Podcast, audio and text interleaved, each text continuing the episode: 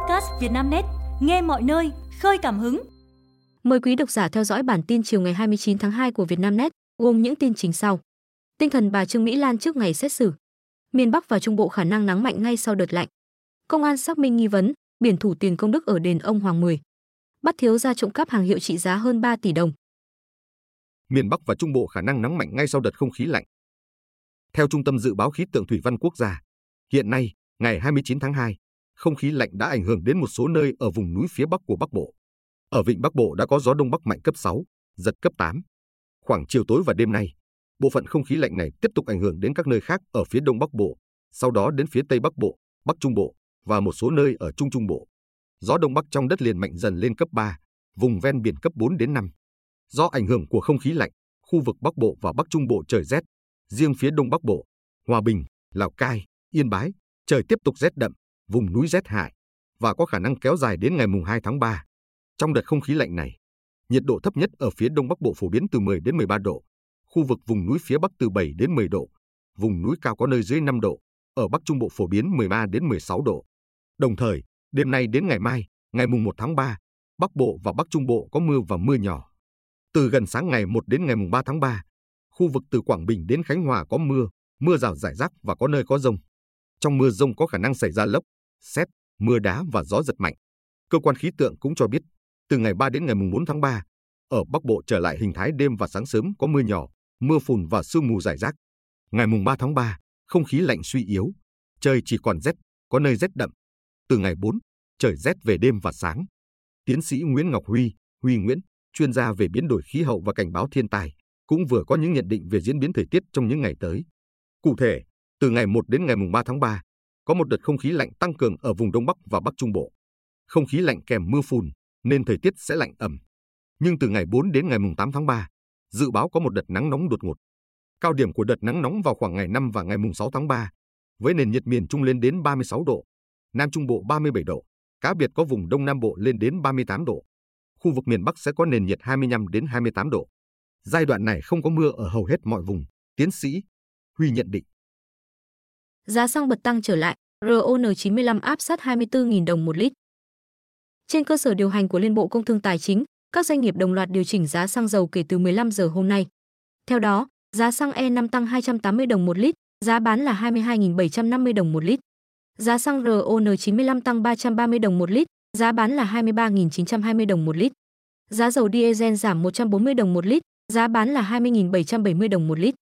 Như vậy từ đầu năm đến nay, giá xăng đã có 6 lần tăng, 3 lần giảm. Ở kỳ điều hành giá xăng dầu gần đây nhất, ngày 22 tháng 2, giá xăng dầu đồng loạt được điều chỉnh giảm. Theo đó, mỗi lít xăng giảm 320 đến 360 đồng, các mặt hàng dầu diesel và dầu hỏa cũng hạ 300 đến 450 đồng một lít. Tại kỳ điều hành hôm nay, Liên Bộ Tài chính Công Thương không trích lập và cũng không chi quỹ bình ổn đối với hầu hết các loại xăng dầu, trừ dầu ma rút chi 300 đồng một lít. Dư địa quỹ bình ổn giá xăng dầu của một số doanh nghiệp đầu mối đang ghi nhận mức dương lớn, do nhiều kỳ điều hành gần đây cơ quan điều hành ít sử dụng tới quỹ. Tính đến ngày 22 tháng 2, Petrolimex ghi nhận số dư quỹ bình ổn 3.063 tỷ đồng. Sài Gòn Petro có số quỹ bình ổn 327 tỷ đồng, Petimex có số dư quỹ bình ổn 459 tỷ đồng. Tinh thần bà Trương Mỹ Lan trước ngày xét xử. Ngày 5 tháng 3, Tòa án Nhân dân thành phố Hồ Chí Minh sẽ xét xử vụ án xảy ra tại Ngân hàng Thương mại Cổ phần Sài Gòn, SCB và các đơn vị có liên quan. Trong vụ án này, bà Trương Mỹ Lan, Chủ tịch Tập đoàn Vạn Thịnh Phát bị truy tố về các tội tham ô tài sản, đưa hối lộ, quy định tại khoản 4 điều 353, khoản 4 điều 364 Bộ luật hình sự năm 2015, sửa đổi bổ sung năm 2017 và tội vi phạm quy định về cho vay trong hoạt động của các tổ chức tín dụng, quy định tại khoản 3 điều 179 Bộ luật hình sự năm 1999. Bà Lan bị xác định có vai trò chính, gây thiệt hại cũng như chiếm đoạt hàng trăm ngàn tỷ đồng của ngân hàng SCB. Dự kiến, phiên tòa sơ thẩm sẽ diễn ra gần 2 tháng, kết thúc vào ngày 29 tháng 4. Từng được mệnh danh là người phụ nữ giàu nhất Việt Nam, nay phải đối diện 3 tội danh, trong đó có tội tham ô tài sản. Với khung hình phạt cao nhất là tử hình, bà Trương Mỹ Lan được dư luận quan tâm và chú ý hơn cả. Trao đổi với phóng viên Việt Nam Net, luật sư Giang Hồng Thanh, đoàn luật sư thành phố Hà Nội cho biết, ông là một trong năm luật sư bảo chữa, bảo vệ quyền lợi hợp pháp của bà Trương Mỹ Lan. Ngoài ông Giang Hồng Thanh, các luật sư khác bảo chữa cho bà Lan, gồm luật sư Nguyễn Huy Thiệp, Phan Trung Hoài, Phan Minh Hoàng và Trương Thanh Đức. Luật sư Giang Hồng Thanh cho hay, ông và các đồng nghiệp được cơ quan cảnh sát điều tra Bộ Công an C03, Viện kiểm sát nhân dân tối cao vụ 3 và Tòa án Nhân dân thành phố Hồ Chí Minh tạo điều kiện thuận lợi để gặp gỡ, trao đổi với bà Trương Mỹ Lan. Về sức khỏe của bà Trương Mỹ Lan, luật sư Thanh cho hay, Chủ tịch Tập đoàn Vạn Thịnh Phát được các cơ sở giam giữ như trại tạm giam công an tỉnh Vĩnh Phúc, trại tạm giam công an tỉnh Hải Dương và hiện nay là một trại tạm giam tại thành phố Hồ Chí Minh quan tâm chăm sóc nên sức khỏe rất tốt. Bà Lan mắc nhiều bệnh, phải dùng gần 10 loại thuốc mỗi ngày. Tuy nhiên, bệnh xá và bác sĩ của trại tạm giam không lúc nào để bà Lan bị thiếu thuốc. Khi sắp hết thuốc mà gia đình chưa kịp gửi, là trại thông báo cho luật sư gửi bổ sung. Về tinh thần, bà Lan ổn định, vững vàng, không than phiền, đổ lỗi, oán trách ai. Bà Lan vững tin vào Đảng và nhà nước. Sắp đến ngày xét xử, bà Trương Mỹ Lan mong muốn các cơ quan tố tụng xem xét một cách kỹ lưỡng, thấu đáo mọi vấn đề để ban hành quyết định thấu tình đạt lý cho bà và những người khác trong cùng vụ án. Bắt thiếu gia trộm cắp hàng hiệu trị giá hơn 3 tỷ đồng ở thành phố Hồ Chí Minh. Ngày 29 tháng 2, cơ quan cảnh sát điều tra công an quận 1, thành phố Hồ Chí Minh đã ra quyết định khởi tố vụ án, khởi tố bị can với đối tượng Phan Văn Chiến, 32 tuổi, ngụ quận 7 về tội trộm cắp tài sản. Các quyết định đã được Viện kiểm sát nhân dân cung cấp phê chuẩn. Cuối tháng 1 vừa qua, Công an phường Bến Nghé, quận 1 liên tiếp nhận được trình báo về việc mất trộm tài sản giá trị lớn xảy ra tại cửa hàng trang sức Tiffany và Co và cửa hàng thời trang Hermes cùng ở trung tâm thương mại số 171 đường Đồng Khởi. Vì vậy, công an phường Bến Nghé phối hợp cùng công an quận 1 để điều tra làm rõ. Bằng các biện pháp nghiệp vụ, công an xác định vụ trộm tại hai cửa hàng trên do một đối tượng gây ra. Qua truy xét, công an bắt giữ nghi can Phan Văn Chiến. Bước đầu, đối tượng Chiến thừa nhận hành vi trộm cắp. Cụ thể, tối 21 tháng 1, Chiến đóng vai khách hàng đến cửa hàng Tiffany và Co để hỏi mua trang sức. Qua trò chuyện, biết khách hàng cần mua trang sức đắt tiền, nên nữ nhân viên đưa Chiến vào phòng VIP để tư vấn. Lợi dụng lúc nữ nhân viên mất cảnh giác, đi lại để tìm đồ giới thiệu, Chiến đã trộm 3 vòng kim loại nhãn hiệu Tiffany và Co, gồm hai vòng kim loại màu trắng có đính hạt, một vòng kim loại màu vàng có đính hạt, tổng giá trị khoảng 2,6 tỷ đồng. Chiến bỏ số tài sản trên vào túi giấy màu cam mang theo, rồi giả vờ nghe điện thoại và tẩu thoát ra ngoài. Tiếp đó tối 24 tháng 1, Chiến tới cửa hàng thời trang Hermes, tiếp tục đóng vai khách hàng am hiểu hàng hiệu, nên được nữ nhân viên nhiệt tình giới thiệu. Bằng thủ đoạn tương tự vụ trộm trước, Chiến đã lấy trộm hai bóp cầm tay nam hiệu Kelly DP 25, một ví đựng thẻ hiệu CALVI Duo Compact, Mocha Lighten Palladi màu cam. Tổng giá trị là 450 triệu đồng. Khi bị bắt giữ, Chiến đã giao nộp số tài sản trộm được. Chiến khai, trước đây là thiếu gia trong gia đình giàu có, đã quen xài hàng hiệu đắt tiền. Tuy nhiên gần 10 năm trước, gia đình phá sản, bản thân Chiến hiện giờ không có nghề nghiệp ổn định. Do đó Chiến nghĩ ra chiêu thức, đóng giả khách hàng sành điệu để trộm hàng hiệu tại các cửa hàng cao cấp. Với tài sản trộm được, Chiến giữ lại sử dụng để thỏa đam mê hàng hiệu và khi được giá sẽ bán lại cho người khác. Công an xác minh nghi vấn, biển thủ tiền công đức ở đền ông Hoàng Mười. Hôm nay 29 tháng 2, trao đổi với phóng viên Vietnamnet, ông Nguyễn Hữu Hà, Phó Chủ tịch Ủy ban Nhân dân huyện Hưng Nguyên, Nghệ An, cho biết, trước khi báo chí phản ánh về nghi vấn, thành viên ban quản lý đền ông Hoàng Mười biển thủ tiền công đức, chính quyền địa phương đã nhận được nhiều nguồn tin khác. Do vậy, lãnh đạo huyện đã đề nghị công an huyện Hưng Nguyên phối hợp vào cuộc xác minh và điều tra sự việc. Theo đoạn clip phản ánh, một người làm việc tại đền có nhiệm vụ lấy tiền mà du khách để trên các ban thờ, rồi bỏ vào hòm công đức. Tuy nhiên, người này đã lấy tiền cho vào vỏ hộp bánh quy và đưa về cất tại giường cá nhân. Lãnh đạo huyện Hưng Nguyên thông tin, ngay trong hôm nay, ban quản lý đền sẽ có báo cáo trước phản ánh của người dân và báo chí. Chúng tôi đã đề nghị công an huyện vào cuộc điều tra, xác minh. Cơ quan chức năng đang mời những người liên quan đến làm việc, lãnh đạo huyện Hưng Nguyên cho biết thêm. Bị tố làm nữ sinh lớp 12 mang thai 26 tuần, thầy giáo nói gì? Vừa qua, mạng xã hội xôn xao thông tin, một phụ huynh tố con gái mình bị giáo viên dụ dỗ, quan hệ nhiều lần dẫn tới mang thai. Cụ thể, bà TTS, sinh năm 1973, ngụ phường Pháo Đài, thành phố Hà Tiên, Kiên Giang, phụ huynh MI, sinh năm 2006, đã tố thầy NDC, giáo viên địa lý, trường Trung học phổ thông Nguyễn Thần Hiến, thành phố Hà Tiên, nhiều lần rủ con gái bà đi uống cà phê, trò chuyện. Khoảng tháng 7 năm 2023, thầy C gọi điện cho MI tới một nhà nghỉ trên địa bàn, sau đó quan hệ với học sinh này.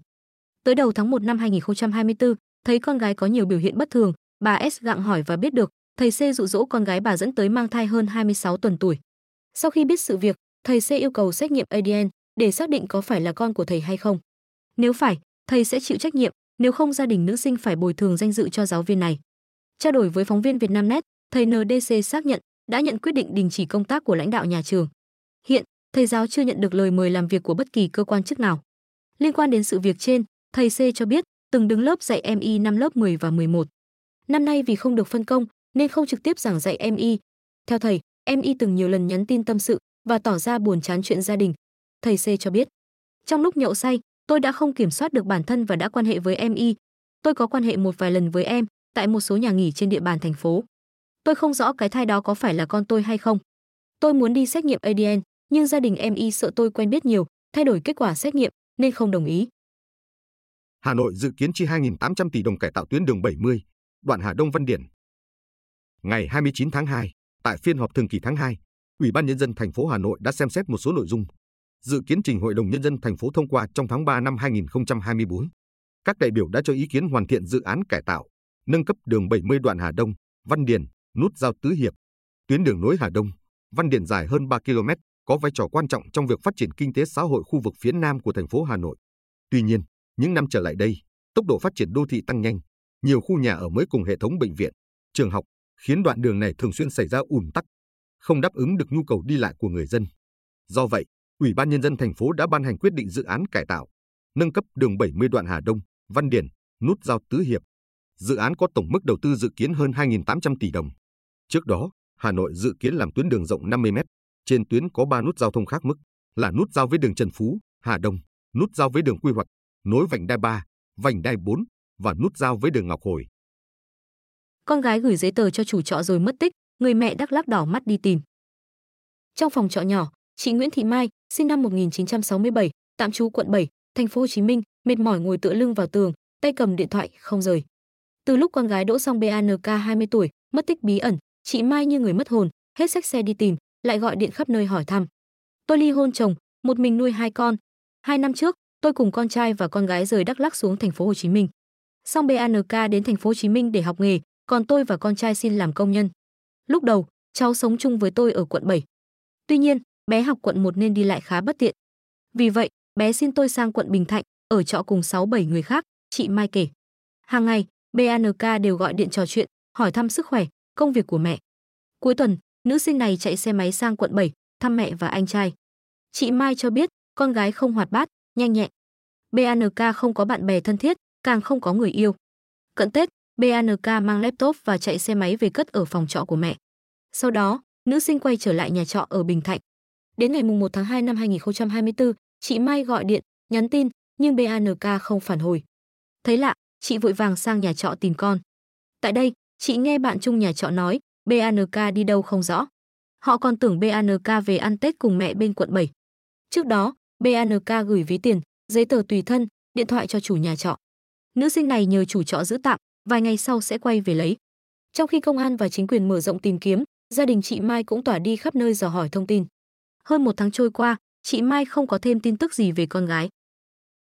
Hà Nội yêu cầu không tăng phí đào tạo lái ô tô, giữ nguyên mức 15,59 triệu đồng.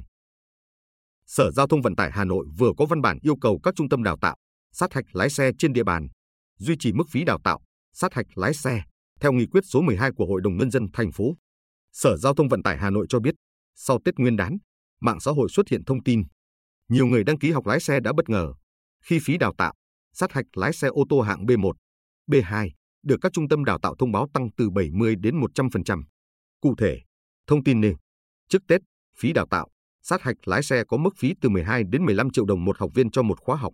Nhưng sau Tết, nhiều học viên đăng ký tham dự những khóa đào tạo sát hạch, cấp giấy phép lái xe tại các trung tâm đã nhận được thông báo tăng lên mức 20 đến 30 triệu đồng một học viên. Sở Giao thông Vận tải cho biết, qua kiểm tra thông tin đăng trên mạng xã hội, mức phí tăng được người dân đề cập là tại các trung tâm đào tạo, sát hạch lái xe ở các tỉnh thành phía Nam.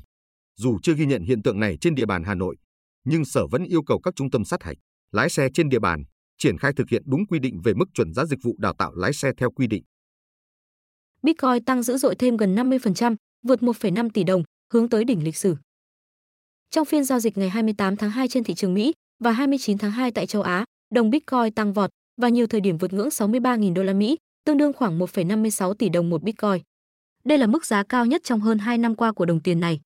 Như vậy, Bitcoin đã tăng vọt trở lại, như dự báo của nhiều tổ chức, trong bối cảnh đồng tiền này đã được cơ quan quản lý Mỹ chính thức cho phép lập quỹ đầu tư ETF vào tiền số. Dòng tiền lớn hợp pháp đã chảy vào kênh này. Hiện có 11 quỹ ETF Bitcoin giao ngay, nắm giữ tổng cộng hơn 300.000 Bitcoin, tương đương khoảng 1,5% tổng nguồn cung. Với cú bứt phá rất mạnh, lên tới hơn 10% trong phiên giao dịch ngày 29 tháng 2, đồng Bitcoin đang hướng dần về đỉnh lịch sử 69.000 đô la Mỹ, được xác lập hồi tháng 11 năm 2021. Trong phiên 29 tháng 2, có lúc Bitcoin lên gần 64.000 đô la Mỹ, tăng khoảng 50% kể từ đầu năm 2024. Trước đó, vào ngày 28 tháng 2, Bitcoin lần đầu tiên kể từ tháng 11 năm 2021 vượt mốc 60.000 đô la Mỹ. Trên CNBC, nhà sáng lập sàn giao dịch tiền điện tử Nexo, Anthony Chenchev cho rằng việc đồng Bitcoin vượt ngưỡng 60.000 đô la Mỹ sẽ thu hút sự chú ý của các nhà đầu tư cá nhân. Nhóm các nhà đầu tư này có thể góp phần đẩy Bitcoin lên cao hơn nữa. Bitcoin có được đà tăng mạnh từ cuối năm 2023 sau khi Mỹ chính thức cho phép lập quỹ đầu tư ETF vào tiền số. Hàn Quốc không chọn Park Hang-seo, gian nan gỡ rối. Chiếc ghế nóng của đội tuyển Hàn Quốc đã có chủ nhân tạm thời. Hoàng Sun Hong chiến thắng huấn luyện viên Park Hang-seo trong cuộc đua được người hâm mộ xứ Kim Chi rất quan tâm. Sau khi sa thải Jurgen Klinsmann, Liên đoàn bóng đá Hàn Quốc, KFA, cân nhắc rất kỹ giữa hai ứng viên Hoàng Sun Hong và Park Hang-seo. Ông Hoàng và thầy Park đều nhận được nhiều ủng hộ. Sau cùng, KFA lựa chọn cựu tiền đạo 55 tuổi và hiện đang đảm nhận vai trò thuyền trưởng U23 Hàn Quốc. KFA chịu nhiều chỉ trích từ dư luận, đặc biệt là Chủ tịch Trung Mong Gyu. Sau khi không thành công ở ASEAN Cup 2023 cùng với những bê bối ngoài sân cỏ. Vì thế, Chủ tịch Trung lựa chọn Hoang Sun Hong làm huấn luyện viên tạm thời với nhiệm vụ dẫn Hàn Quốc đấu hai trận gặp Thái Lan ở vòng loại World Cup 2026, ASEAN Cup 2027 vào tháng sau, 21 và 26 tháng 3 như một giải pháp an toàn. Park Hang-seo được đánh giá cao nhờ sự hiểu biết về đối thủ Thái Lan. Ông cũng nổi bật trong vai trò ngoại giao giữa Việt Nam và Hàn Quốc. Dù vậy, thành công của thể Park chủ yếu gắn với bóng đá Việt Nam ở khu vực Đông Nam Á, một phần nào đó là châu Á. Thành tích tứ kết ASEAN Cup 2019, Á quân U23 châu lục 2018 được đánh giá cao về khả năng quản trị, nhưng điểm trừ của Park Hang-seo là không có nhiều thời gian làm việc với những cầu thủ mang tầm quốc tế. Quý độc giả vừa nghe bản tin podcast thời sự tổng hợp chiều ngày 29 tháng 2 của Vietnamnet, được thể hiện qua giọng đọc AI của VB. Bản tin được phát sóng hàng ngày lúc 18 giờ. Mời quý vị và các bạn chú ý theo dõi.